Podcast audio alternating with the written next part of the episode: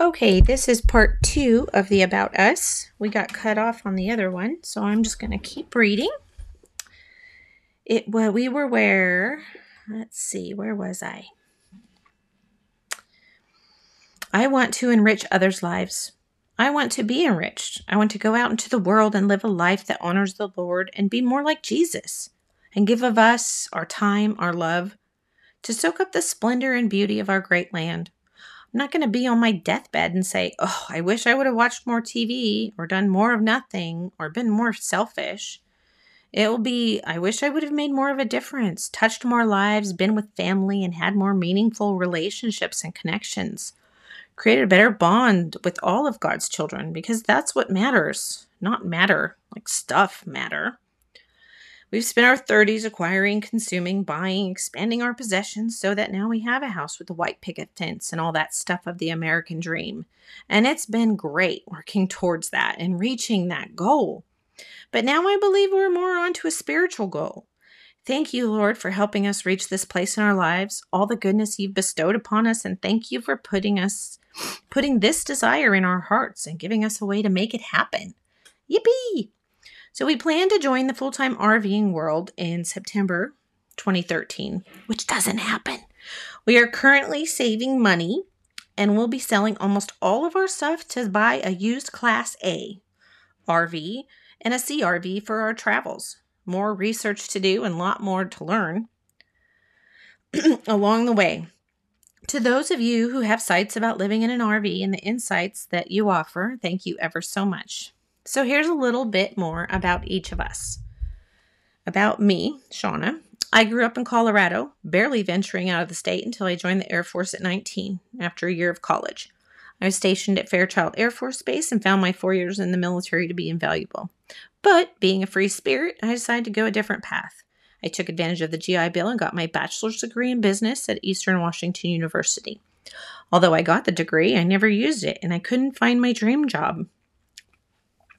So, since I couldn't find it, I couldn't find my work bliss, I didn't know what I wanted to do, I ultimately gave in to the philosophy that I would work random jobs and either one would stick or I would die trying to find my dream job. To list a few, I worked in public relations for a skydiving company, was an extra on a few TV shows. Oh, and I did get my manicurist license. Come to find out, I'm allergic to all that stuff. I was a corrections officer at a women's prison, a receptionist at an advertising agency, a baker at a grocery store, my current job, and the one that I've loved above all others is working as a sub-rural carrier for the post office here in Medical Lake, Washington. When I heard last month that the USPS is planning to stop delivering mail on Saturdays, that didn't happen either. I took it as a reaffirmation of our plans, being that Saturdays are my only scheduled day of work. So Mitch, let's talk about him. He was born in California and raised in Washington State. Mitch made an impact on lives from his early years when he went to Hiles Anderson Bible College in Crown Point, Indiana. Although he didn't graduate there, the lessons and experiences he had formed him into the man he is today. I don't know why they say jack of all trades. It really should be Mitch of all trades. He has been in the construction trade for 20 plus years, from roof structure to fireproofing to building fences, until he had to get surgery for his forearms because the strain that putting fences in caused him. He began working for the Department of Corrections in 2005 as a corrections officer and has been with them since. Until, of course, this September when we start our new adventure. He has 2 wonderful children. His daughter Alicia is going to be 21 this year and Elijah will be 16 this month. They will for sure be joining us on our travels from time to time.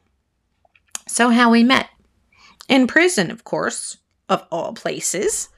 Thankfully, we're both on the right side of the law. Love finds you when you are least expecting it, and it blindsided both of us. When we first met, it was like the end of that movie with Ben Affleck and Sandra Bullock, Forces of Nature. If you haven't seen it, warning, spoiler alert. At the end, Ben runs to his fiancée as she is standing in her backyard, and there's all this hurricane winds throwing furniture and linens around.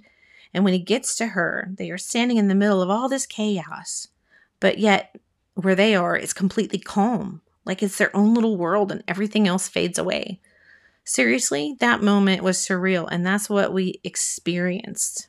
And it was something neither of us had ever had before.